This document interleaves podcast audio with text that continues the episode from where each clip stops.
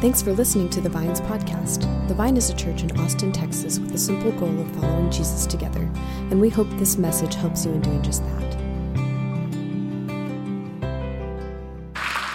Well, once again, Merry Christmas, everyone. Over the last uh, several weeks, we have been walking through an Advent series called Embodied Advent, where we've explored the power uh, of the truth that Jesus came to us incarnate, that he was embodied like me and you. And that is super instructive for how we honor and treat our bodies and other people's dignity of their bodies, as well as just finding ways for us to connect with God through our own embodiment. And this Christmas Eve, we remember in particular Mary's experience, her embodied experience. Uh, thinking of the, think of the mixture of emotions swirling around this teenage girl on this night. The mixture of excitement and concern and nervousness that must have swirled around inside of Mary because everything was about to change for her. This makes me think of 12 years ago tonight. 12 years ago, uh, we were waiting for the day that our firstborn was, was, uh, firstborn was going to come to us. Her, her due date was around Christmas Eve, and so we were stuck here in Austin while everyone else fled. And uh, guys, we were so prepared. We had practiced swaddling a doll. Like we had, you know, the five S's or six S's, we had them all down. We had our hospital bag was ready weeks ahead of time. Like we were ready. It's a little bit different with kid number three. I don't think we had a hospital bag. I literally think on the way to the hospital, we ran an errand. Uh, even in the delivery room, I, we were very, we were much more lax. Unfortunate for Jen, in the delivery room, I discovered that Facebook, you can apply filters for live videos, like in real time and record videos. Do you guys want proof? You want to see the video? Here we go, right there. Yeah, there you go. Isn't that amazing? Yeah, so Merry Christmas, Jen. Uh, this is one of those videos I did not ask permission for. Thank you very much. I mean, can you imagine being married to me and just feel like any part of your life could be content for a sermon? Jen, this is Christmas Eve. They deserve the best. So, but it, was a very different experience there. And you guys passed the test, by the way. If anyone ever asked, you want to see a video of my, my wife's delivery, the answer is no, right? No one had more of an embodied experience during this Advent season than Mary. Jesus' incarnation would require the embodied sacrifice of Mary. And she lived in, with this com- complete humility. Her teenage body was changing and expanding to carry this new life. And it wasn't just any life, it was Christ, the Son of God, Savior of the world. And from this experience, her body would never be the same. This season of Advent transformed her, it changed her, it shaped her. And I've been thinking about Mary's embodied experience as something instructive for you and I.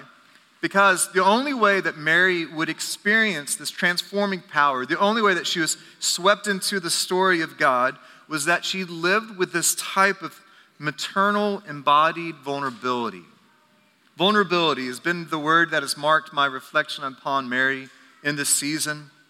On a day like any other, an angel interrupted Mary's life and said the words that uh, we know that greetings, you who are highly favored, the Lord is with you. This would be a wonderful, comforting word for any of us. I'm sure many of us would love to hear this that you are highly favored, that God sees you, God knows you, God chooses you. You are favored in God's eyes. And also, the Lord is with you. You're not alone. You're not going through this, this world alone, that God is with you. But what we see with Mary's life is that these words aren't only words of comfort, but they also introduce this great challenge to Mary that this, these words are not about words of comfort and control, instead, that God's presence was leading her into this liminal space, this place of transformation, because it was a place of vulnerability. It would be vulnerable for any pregnancy to happen. It's vulnerable to have the possibility of losing your fiance, the vulnerability that comes with being a social disgrace, vulnerability from delivering a child without sanitary hospitals or family nearby. Mary was being introduced into a place of great vulnerability. But Mary responds to these words of impossibility by asking this How can it be? How will it be? It's not a, notice, it's not a word of defiance or rejection or denial. Instead, Mary's just trying to comprehend, like, how am I going to get from this life to this other life that you're promising? And maybe inside of you, there's longings that you're holding, that there's this desires that you have, and you just don't understand how you're going to get from here to there. I want you to notice the angel's response to this. The angel promises a couple things, and this is what the angel promises that the Holy Spirit will come on you, the power of the Most High will overshadow you, so that the Holy One to be born will be called the Son of God, for no word from God will ever fail. God's solution in that gap between what was known, what was unknown, that gap between uh, what life was to what life will be, the promise was God's presence, God's nearness. And this idea of being overshadowed, it's lost on us, but for those of the Hebrew nation, this idea of being overshadowed is a specific thing. Uh, when God's sacred presence would fall on the Mount Sinai or in the temple, it was like this unique phrase for understanding that God's profound presence. And here, this teenage girl wrapped in social disgrace and in uncertainty, this is now where the Holy Spirit would reside, giving dignity and honor to her body, to her experience, and giving her a sense of comfort that she's not going into this thing alone, that this vulnerable, this vulnerable journey that she will be on will be overshadowed and covered and cloaked in God's presence. Now, if we're honest, if you know Mary's story, her experience of vulnerability is not over with when Jesus is born. It's not over with on Christmas Day. In many ways, it just begins. Because parenthood, and I hear motherhood in particular, always carries around this certain vulnerability. As I've heard recently, someone say that having a child is to decide forever to have your heart go walking around outside your body. That your heart now is inside this other person doing whatever they are choosing to do in this world, having whatever experiences that they're having in this world. I remember when I was 23 years old, I was living in Europe, and I was able to complete one of my lifelong dreams. It wasn't anything sacred or powerful, it was the stupid act of running with the bulls. I, lo- I, I had always dreamed of it, and I did this when I was 23 years old. Do you know what happens when a male is 25 years old? their frontal lobe is fully developed and they understand consequences, right? but I was 23. And so I decided for me uh, that this was something I was going to do. And I intentionally did not tell my mother until after I had finished it. I went back to Germany while I was living at that time, came back from Spain. And the next phone call I did, I told my mom, because I didn't want her to have any sleepless nights. You know, I didn't want her to worry too much, because at that point I thought, hey, it doesn't matter. I'm on the phone now, right? And when I told my mother, she still cried. Like, even though she knew I made it, like, I, I, she still cried. Why? Because if a mother's heart is walking around in this world, this heart had just hopped a train in Paris without a ticket, spent the night drinking sangria with strangers, and decided to run with the bulls at 8 in the morning, thinking that they were indestructible. I remember when I told my mom about it, all she said in response was, My baby, as she was crying, My baby. Again and again, Mary probably had a similar experience where she felt that vulnerability. My baby. When King Herod heard about this Savior being born and released a genocide trying to find every male boy to kill, when Simeon prophesied over Mary that a sword will one day pierce her own soul. When Jesus went missing as a young child. When Jesus would be the object of scorn and hatred, despised and under, misunderstood by many.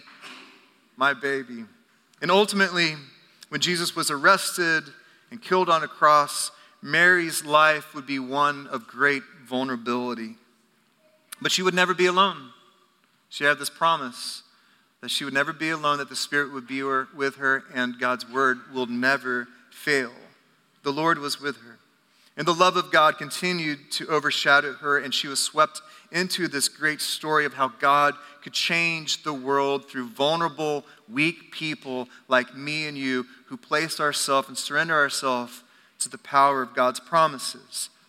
Do you think this teenage girl could imagine the world where 2,000 years later, in a place like Austin, Texas, that we would be thinking and considering her example, her embodied example of what it means to trust God?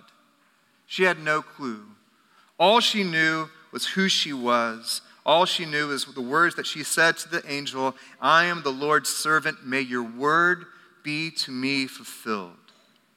A life with God and a life of transformation begins when we're willing to be vulnerable to be vulnerable, to allow Christ's presence to shape us and to form us, to participate in the incarnation, Jesus becoming flesh will always require of us. Just like Mary, it will require that we release our sense of control, our fear, our self limitations, and open ourselves to the power of Jesus' incarnation that can be formed inside of each of us as we carry Christ so that we too can change and expand and transform as we see God do his work in this world. That sounds challenging. Embracing sacrifice and living a life of vulnerability goes against our nature. But, friends, there's a secret. There's a secret. Entrance into that kind of living can only happen, that kind of vulnerability can only happen when we've experienced this profound transformation is in Jesus' words that he said to a man full of religion and certainty, this man named Nicodemus. He said, No one can exceed the, the kingdom of God unless they are born again. To experience the kingdom of God in all of its beauty and its goodness and truth, we too have to be born again. When we think about the idea of being born again, that kind of means like a group of people or a voting block or something like that, born again Christians. It's even focused on what I have done have you said that prayer to be born again? Have you figured out how to live well, that morality? Have you figured out your theology? Are you a born again Christian? Nicodemus would have checked all those boxes. No one was more certain or sure or had everything lined up more than him. But Jesus says there's still something you need. There's still something that has to happen, and it's you have to be born again. When someone is born, the focus is not on the child, it's on what the mother is able to do, bringing this child to life. That maternal care, that love, the sacrifice. And friends, that is what God longs to do for you. We have many masculine pictures of God. God is a warrior, God is father, God is a defender. I want you to tell you, tell you tonight that God is also full of maternal love for you. The Bible says that God is much like a mother hen, God is like a midwife, God is a comforter, a protector. God nurtures us. If indeed that we are to be born again to, who is going to carry us and deliver us into the new kingdom, this new reality? Well, it's God. Our ability to see the kingdom, to experience new life, begins in God's work. New life begins for you because God promises to nurture you, to support you, to defend you, and to bring you into life again. And if maternal love means that your heart's out there walking around this world making their own choices, I want to say that God's heart is now outside God's self too. That God's heart is in you. God's heart has always been in you, especially when you feel vulnerable and weak and alone and tired and uncertain if you can take another step, that that maternal love overshadows you. God will shelter you, sustain you, and promise to bring you into life again.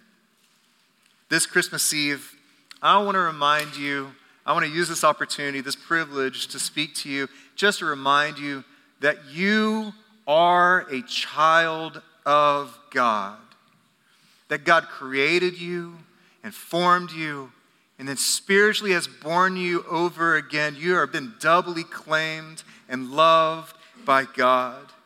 And as we remember Jesus' birth on this night, we can remember the great links that God has gone to to make sure that when you have been born again, when you have been made new, that it is out of the extravagance of God's love.